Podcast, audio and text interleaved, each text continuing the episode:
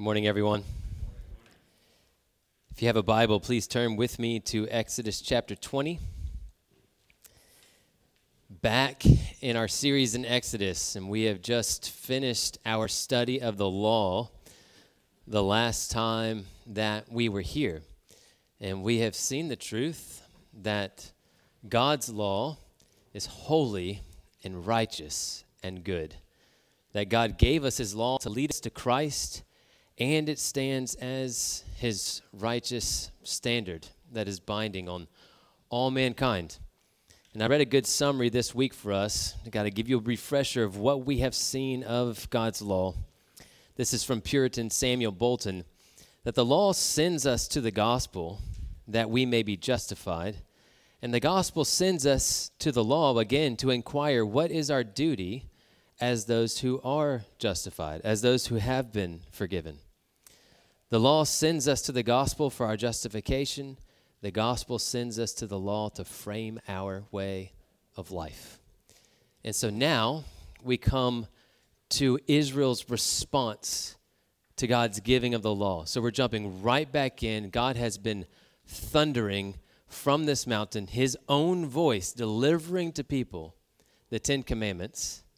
And now is Israel's response to that delivering of God's law. So stand with me in honor of the reading of God's word. We are in Exodus chapter 20, and we will begin in verse 18. Now, when all the people saw the thunder and the flashes of lightning, and the sound of the trumpet, and the mountain smoking, and the people were afraid and trembled. And they stood far off and said to Moses, You speak to us, and we will listen.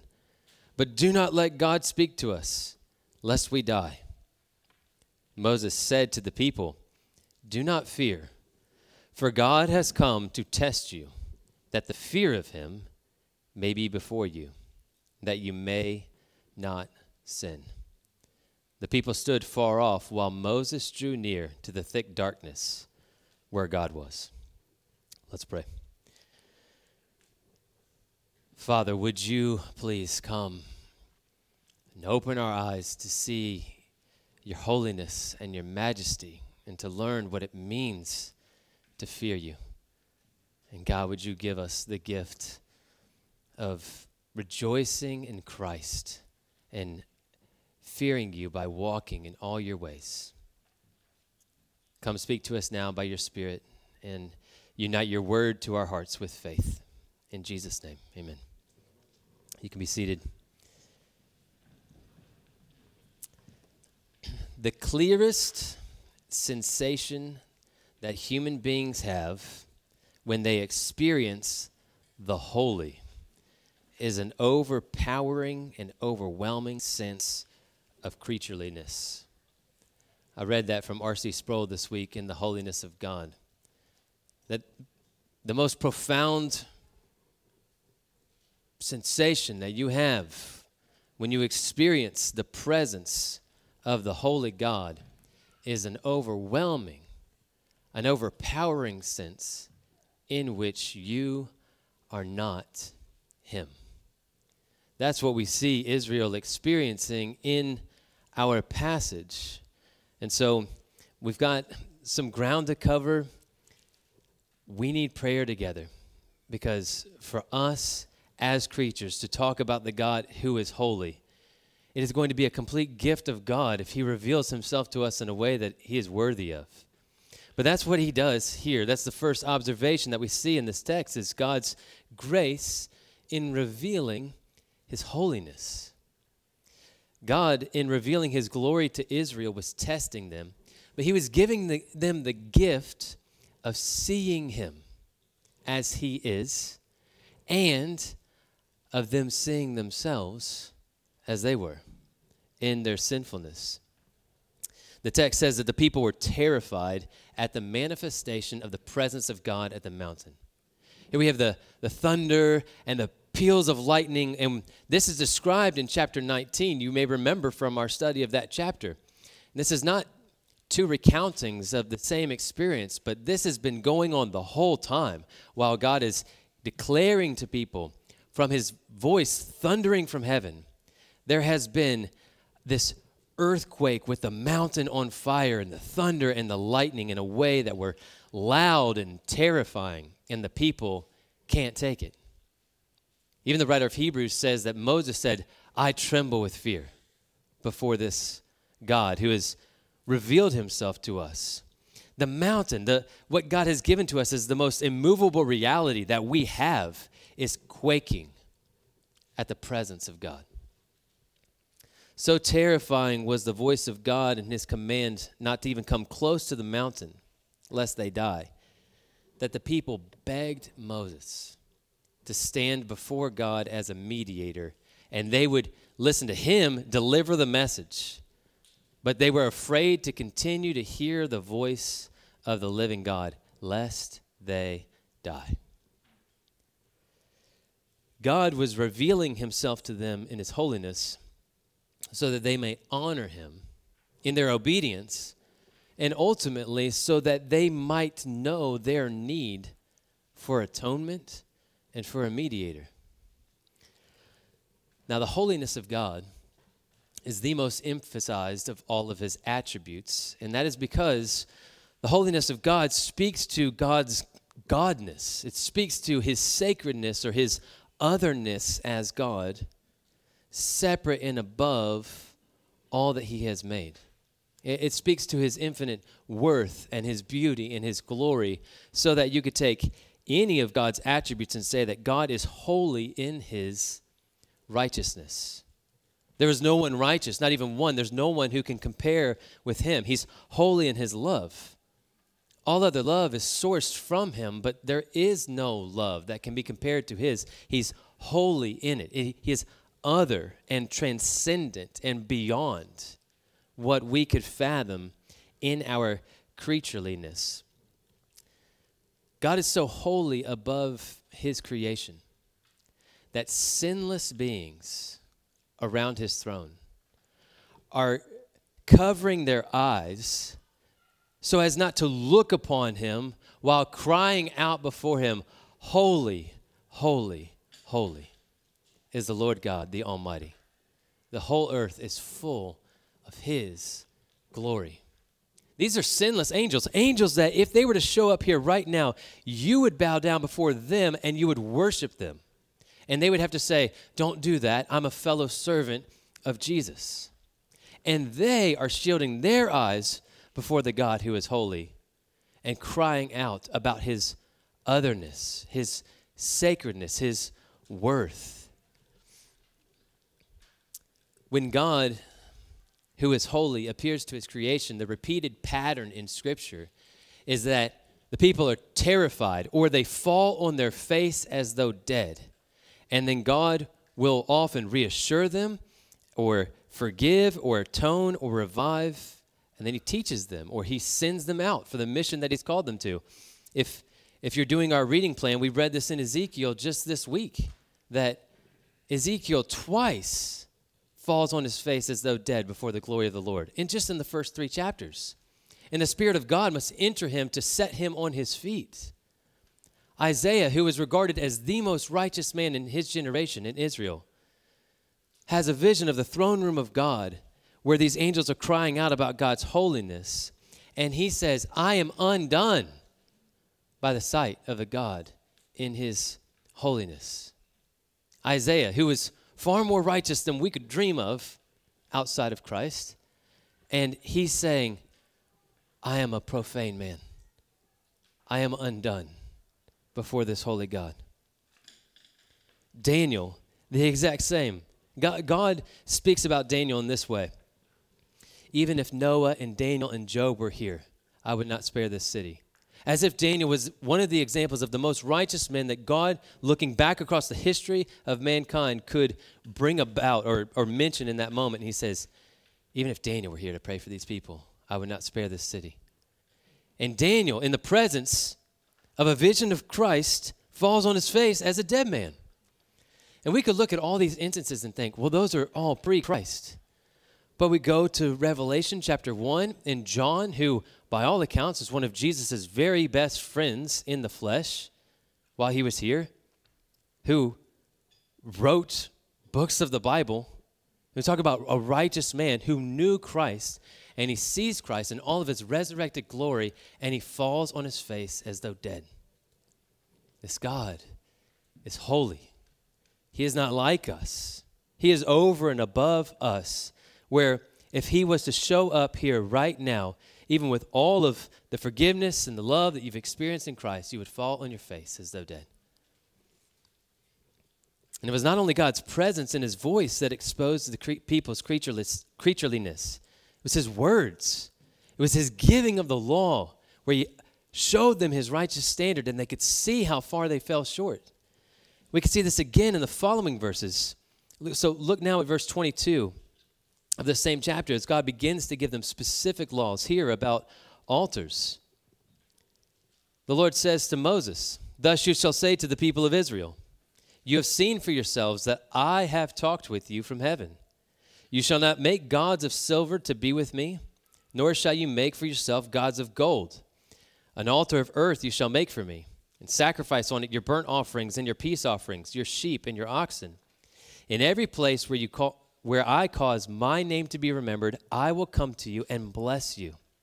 If you make me an altar of stone, you shall not build it of hewn stones, for if you wield your tool on it, you profane it. You shall not go up by steps to my altar, that your nakedness be not exposed on it. So, what's the first thing that God says after they have heard his voice? And this is the first message that he gives to Moses as he comes to them on their behalf. And he reiterates, You shall have no other gods beside me. Don't make f- other idols in your life to go along beside him. He says, Don't make them to be with me. But then he mentions for the first time since Passover, you're still going to need offerings. The, the, God gave us a law so that the law would condemn us in our sin and we would see the contrast between his righteousness and our sinfulness. But he did not give a law that could actually save them and make them righteous by the keeping of it. And so he mentions these offerings that when they come bring these offerings, which they would need, because they need atonement for their sin to come before a God who is holy, he gives them specific rules about what that should look like. And here he says, if you were to so much as use one of your tools on these stones, or you would al- allow the altar to see your filthiness, your shame, your nakedness, then you would defile the altar. Because there is none righteous, not even one. There is no one who seeks for God. Every single person has been defiled by their sin. It's almost as if you could imagine that your hands secreted black oil. You could change your clothes, you could take a shower, you could do all of these things to try to purify yourself or change the situation, but you cannot change who you are. And you would just continue to defile and spread. No matter how much you tried to clean it up, it would just spread the filth more because the problem is not just what you did, it's who you are. Because you have sinned and fallen short of the God who is holy. This is what the law reveals to us. This is what God, appearing to them in His holiness, revealed to them. Who can stand before this God?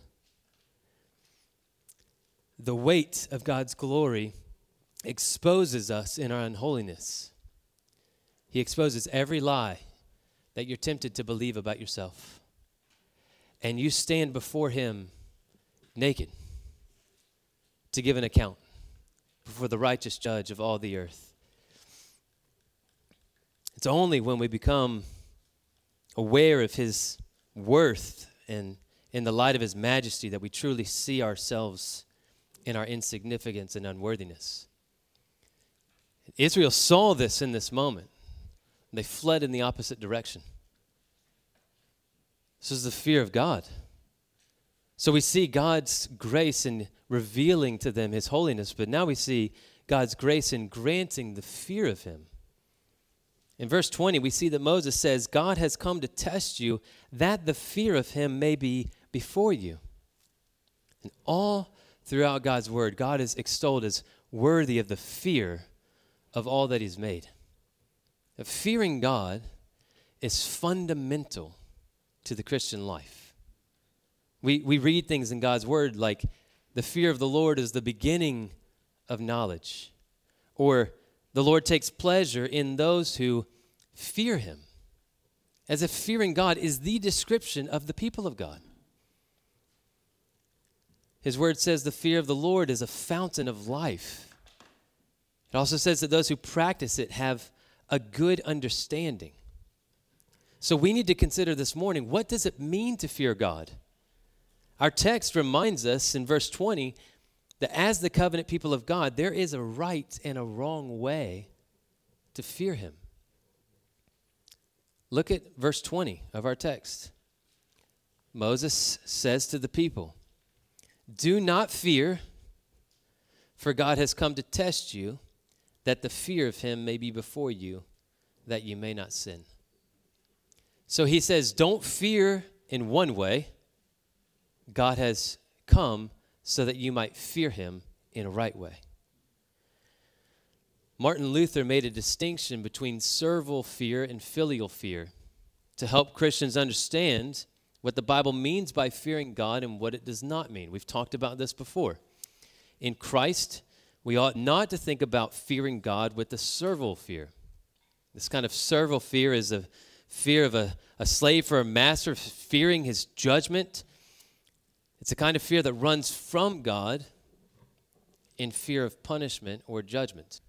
That is not a godly, filial fear that belongs to those who are in Christ.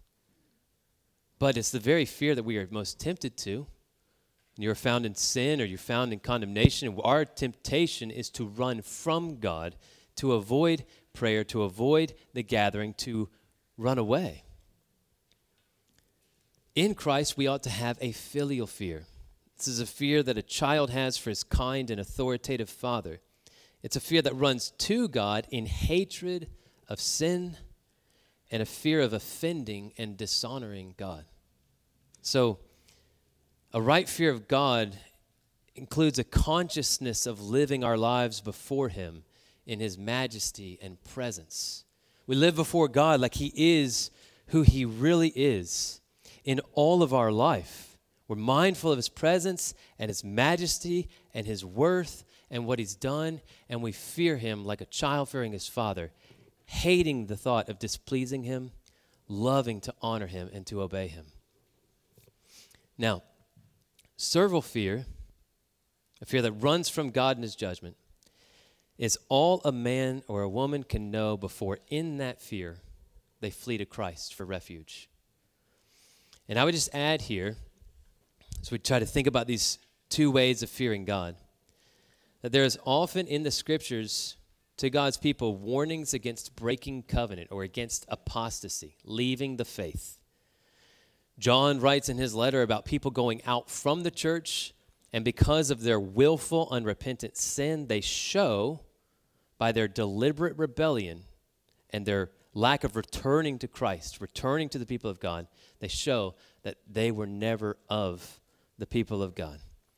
The writer of Hebrews speaks of those who treat Christ's sacrifice with contempt by choosing a life of deliberate sin and he says, In that case, there no longer remains a sacrifice for sins, but a fearful expectation of judgment.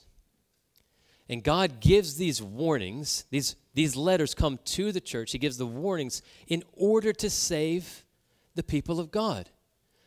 We've, we've talked about this in recent weeks. When the people of God hear the warnings of God against sin, we repent and we flee and we turn to Him. It's how He keeps us. It's, it's like fencing against a, a, freeway where there's cars that are speeding past, and He says, Don't go that way. And the fence keeps us from what will kill us. And so, I've been thinking about this. I was trying to think of a, an example that might be helpful. And I think this is it. I, I would compare living in the fear of God like living in the eye of a hurricane with paradise in the eye, where you have by Christ been brought into the blazing center of the presence of God. And in him there is fullness of joy that lasts forever. And as you turn from him towards sin, there is a fearful expectation of judgment. That there is not only just a filial fear of wanting to please your father, but if you press on and run from him and you continue on with a life of deliberate sin, then there is this terrifying expectation of entering into the storm itself. So it's bringing them right up to the wall of the storm that is happening in this passage for Israel. God has come to them to bless them. He has come to them as his covenant people to show them his holiness so that they might flee to the center and fear him and keep his commandments. And if we stay in the center, it will be by the keeping power of God, not by our own merit, not by our own the strength of our fear of God. And so this is why Moses is coming to them and saying, "Do not be afraid. God has not appeared to you in judgment." He, he has not shown up to you in this blazing tempest and in this storm in order to destroy you. He has come t- to bless you. That's why the very first words that they heard out of the terrifying voice of God was, I am the Lord your God, who brought you out of the land of slavery. He says in verse 24, In every place where I cause my name to be remembered, I will come to you and bless you. So, so God's heart in terrifying his people was to bless them so that they might fear him and walk in his ways and honor him as holy and see the nature of his holiness and how dangerous his holiness is to sin. And in doing so, they might learn to love him and flee from sin, to honor him and to obey him. So he reveals himself in his majestic holiness, not to repel his people in fear, but in order to make them cling to him in obedience. In Deuteronomy chapter 5, we see them recounting before they enter into the land, they're recounting the same moment. If you want to turn to it, it's verse 23 through 29. God is you know, recounting to them this very moment. and It kind of serves as commentary on our passage from Moses as he looks back on this. And we see that God commends the people for their response to him, for their fear of him. Deuteronomy chapter 5, verse 23. As soon as you heard the voice out of the midst of the darkness, while the mountain was burning with fire, you came near to me. This is Moses talking. All the heads of your tribes and your elders. And you said, Behold, the Lord our God has shown us his glory and his greatness, and we have heard his voice out of the midst of the fire. This day we have seen God speak with man, and man still live. Now, therefore, why should we die? For this great fire will consume us. If we hear the voice of the Lord our God any more, we shall die. For who is there of all flesh that has heard the voice of the living God speaking out of the midst of the fire as we have and still lived? Go near and hear all that the Lord our God will say, and speak to us all that the Lord our God will speak to you, and we will hear and do it. The Lord heard your words when you spoke to me, and the Lord said to me, I have heard the words of this people, which they have spoken to you. They are right in all that they have spoken. Oh, that they had such a heart as this always, to fear me and to keep all my commandments that it might go well with them and their descendants forever. So, hear this God is saying, they are right in the way that they feared me. Now, no amount of fear of God was going to enable their perfect obedience. That is not why God gave the law. So, we see him talking about the offerings that they would need all the time until the one came who would be the ultimate offering for his people. But God says that they were right, not just in their fear of God, but in their desire for a mediator. So here we come to see God's grace in giving us a mediator. We've seen God's grace in His revealing His holiness and in granting them the fear of God. They could have been blind to his holiness and not responded with the fear of God. That is the plight of the whole world. His indictment against the whole world is that there's no fear of God before their eyes. So it is a gift of God's grace to give you an appropriate fear of God. But a right fear of God leads you to his provision for you in the midst of your sinfulness. And that's where we see God's grace in giving us a mediator. It's here we see that one of God's chief purposes for the law is evident in the giving of the law. And that is that the law was given to lead us to Christ. Paul writes about the law as a ministry of condemnation. Sounds like strange words to go together, doesn't it? The law ministers to you in condemning you in your sin so that you would know your need for a righteousness from outside of yourself, so that you would know your need for a salvation that could only come from outside of you in your guilt and in your sin.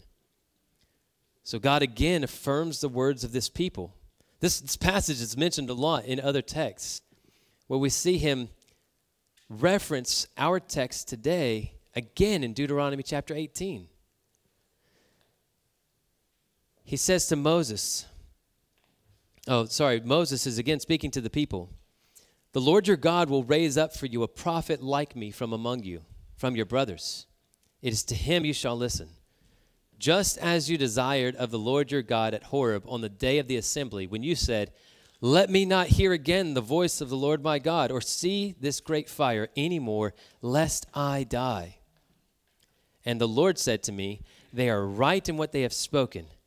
I will raise up for them a prophet like you from among their brothers, and I will put my words in his mouth, and he shall speak to them all that I command him.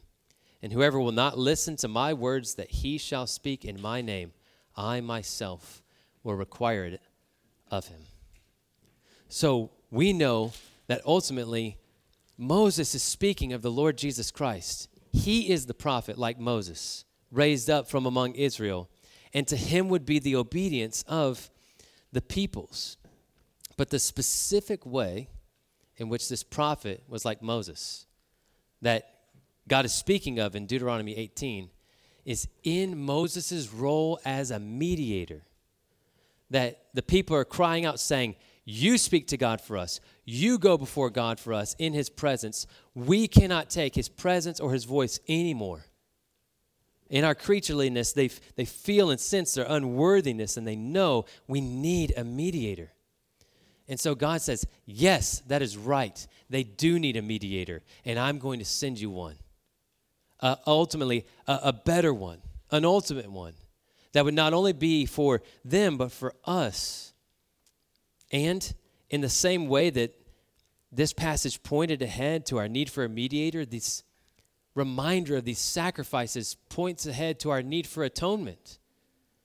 You're not going to be able to keep the law, no matter how scared you are, no matter what kind of reminder you have of God's holiness.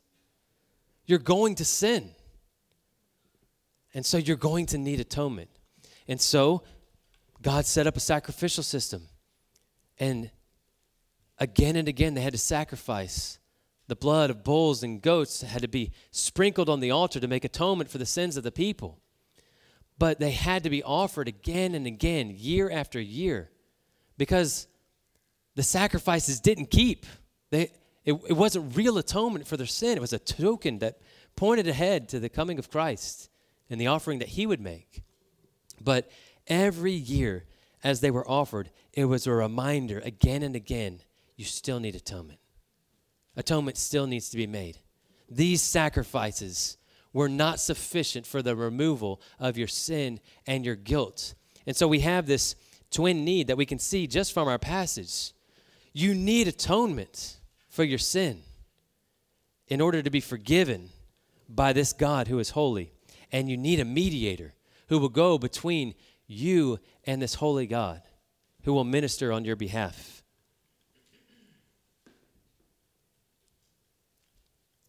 Moses interceded for the people, and Israel had priests to mediate for them on the basis of sacrifices offered yearly. But Christ became and is forever the one mediator between God and men, as he mediates for us on the basis of his once and for all sacrifice. This is what the book of Hebrews details and is all about how Christ came as a better high priest and is himself the sacrifice. The, the God who set ablaze atop Sinai himself came and he became himself the sacrifice in the place of sinners who could never approach God on their own merit. So he becomes both the sacrifice and the mediator. This is what's described in Hebrews chapter 9, verse 11 through 15. But when Christ appeared as a high priest of the good things that have come, then through the greater and more perfect tent, not made with hands, that is, not of this creation, he entered once and for all into the holy places, not by means of the blood of goats and calves, but by means of his own blood, thus securing an eternal redemption.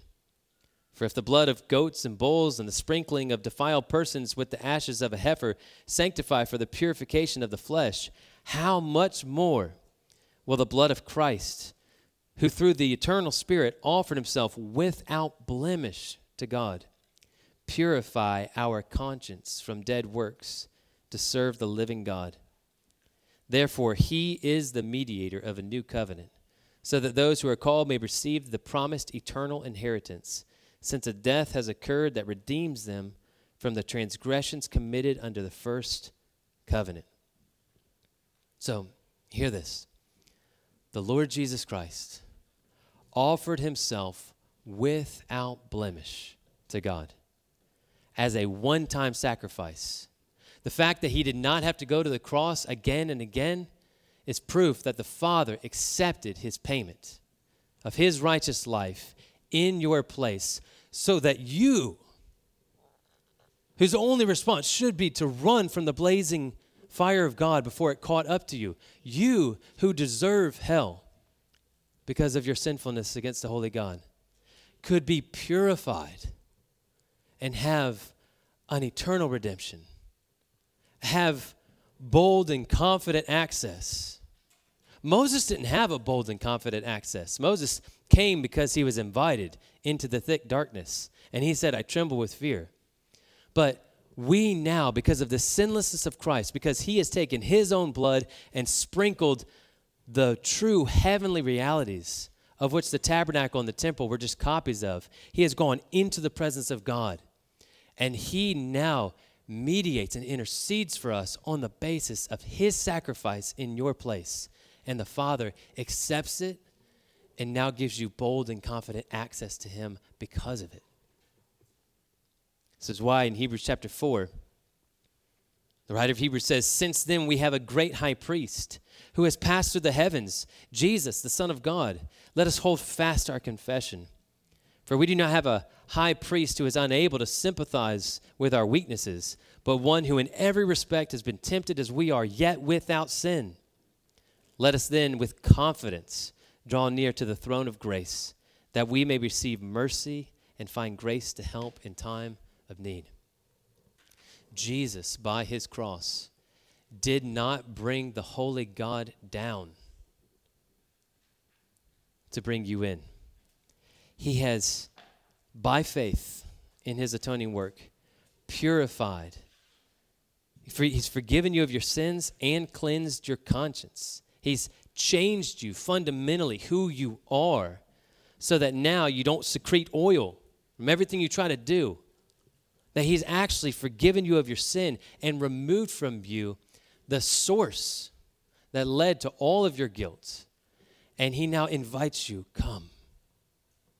In Him, to the Father, up the mountain, to a, a greater and more glorious reality than Israel even began to see at Sinai. So, how now shall we consider the fear of God and this account in Exodus in light of the atonement that Christ has made, in light of Him mediating for us by His blood? Does any of this still matter? Or are we just, now we have access to Him and now we don't have to worry about fearing God the same way? now we don't have to worry about this passage in Exodus. That was just an old covenant thing at the giving of the law, and now we live under grace. So we, don't, we can just skip over those parts. Well, the writer of Hebrews does not.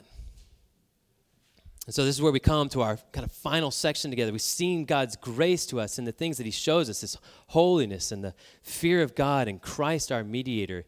And our response must be let us offer acceptable worship with reverence and awe. You can turn with me to Hebrews chapter 12. This is where we are ending today.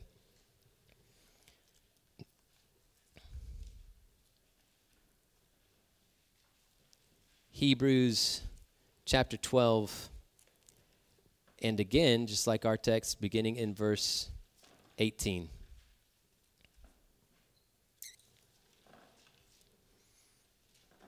The writer of Hebrews is pointing back to this exact account in Exodus chapter 20 in the giving of the law. And he tells his recipients, You have not come to what may be touched a blazing fire and a darkness and a gloom and a tempest, and the sound of a trumpet and a voice whose words made the hearers beg that no further messages be spoken to them. For they could not endure the order that was given if even a beast touches the mountain, it shall be stoned. Indeed, so terrifying was the sight that Moses said, I tremble with fear.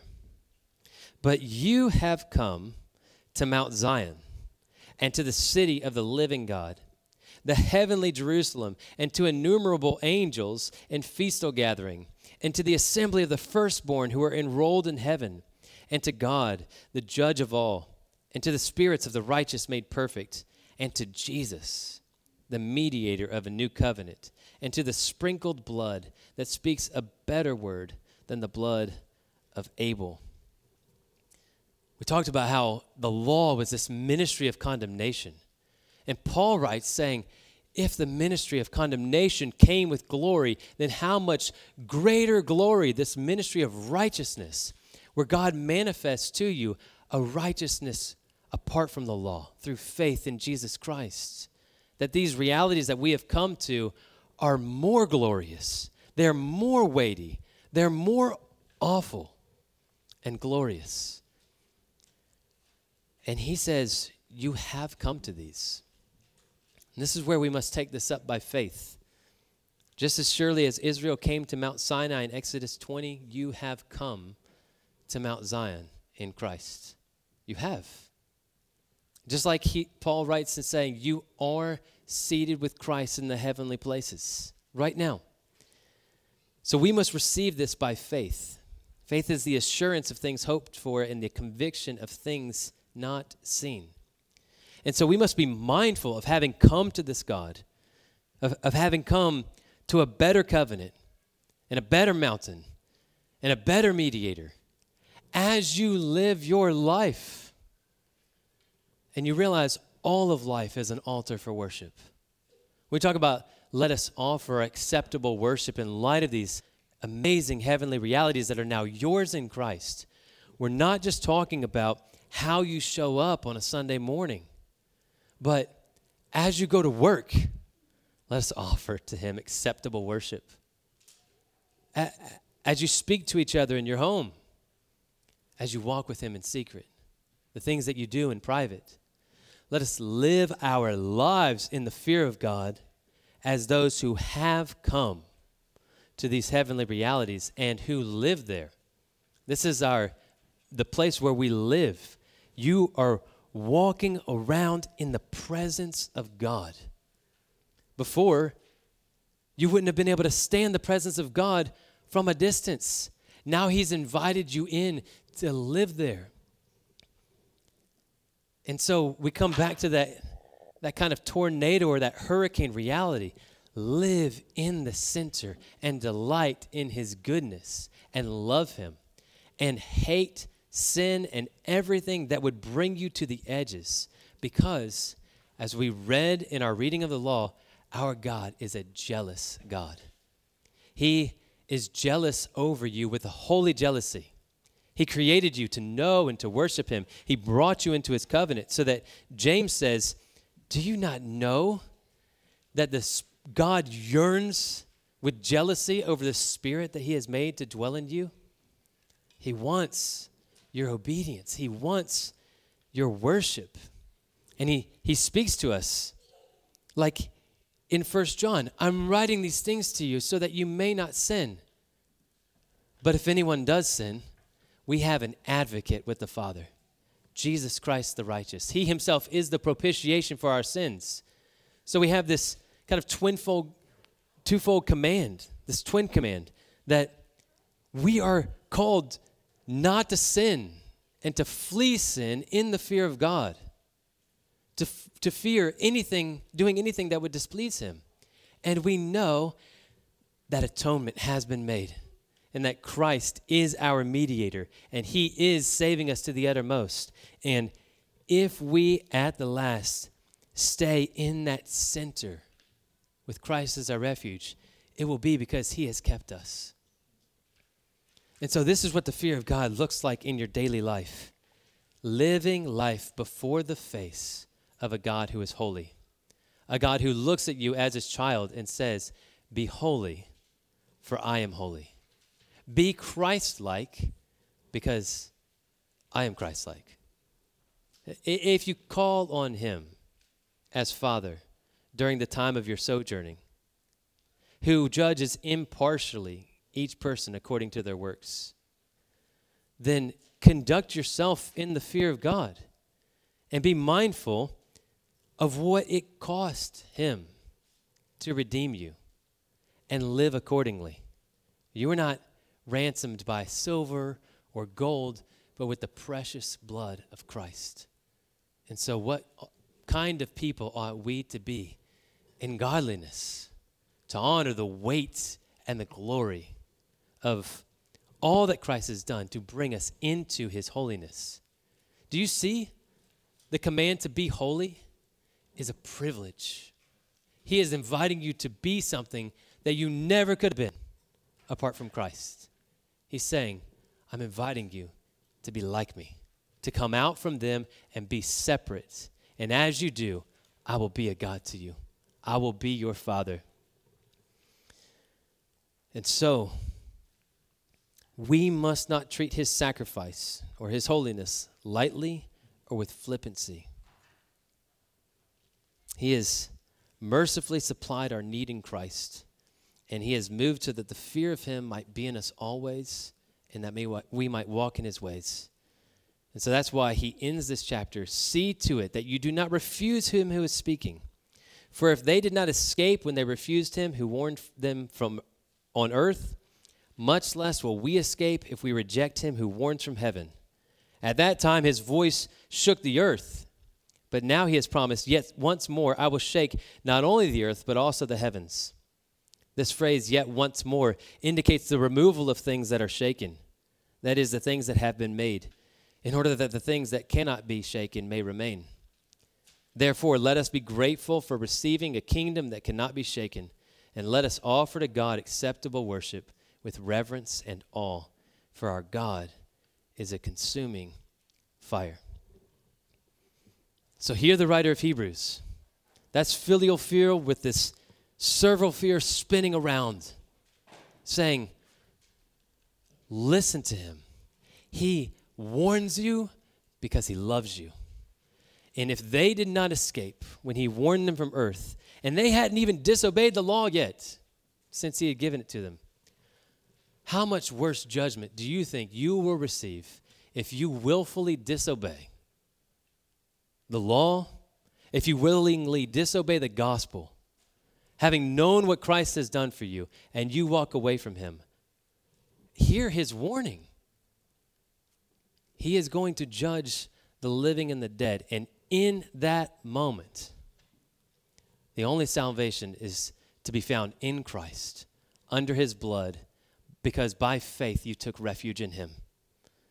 So let us not neglect such a great salvation, but pay close attention to the gospel that we've heard and not drift from it.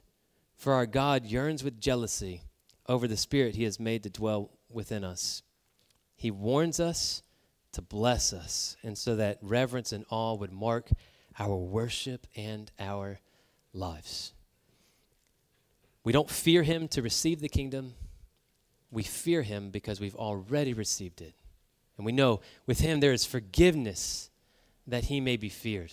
We, we fear him more, not less, now, because we see not only is he ablaze in his holiness, but that holiness included his love by which he sent Christ to redeem us and bring us to himself. So let us offer to God acceptable worship with reverence and awe. Let's pray.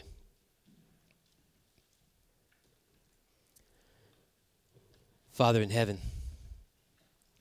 hallowed be your name.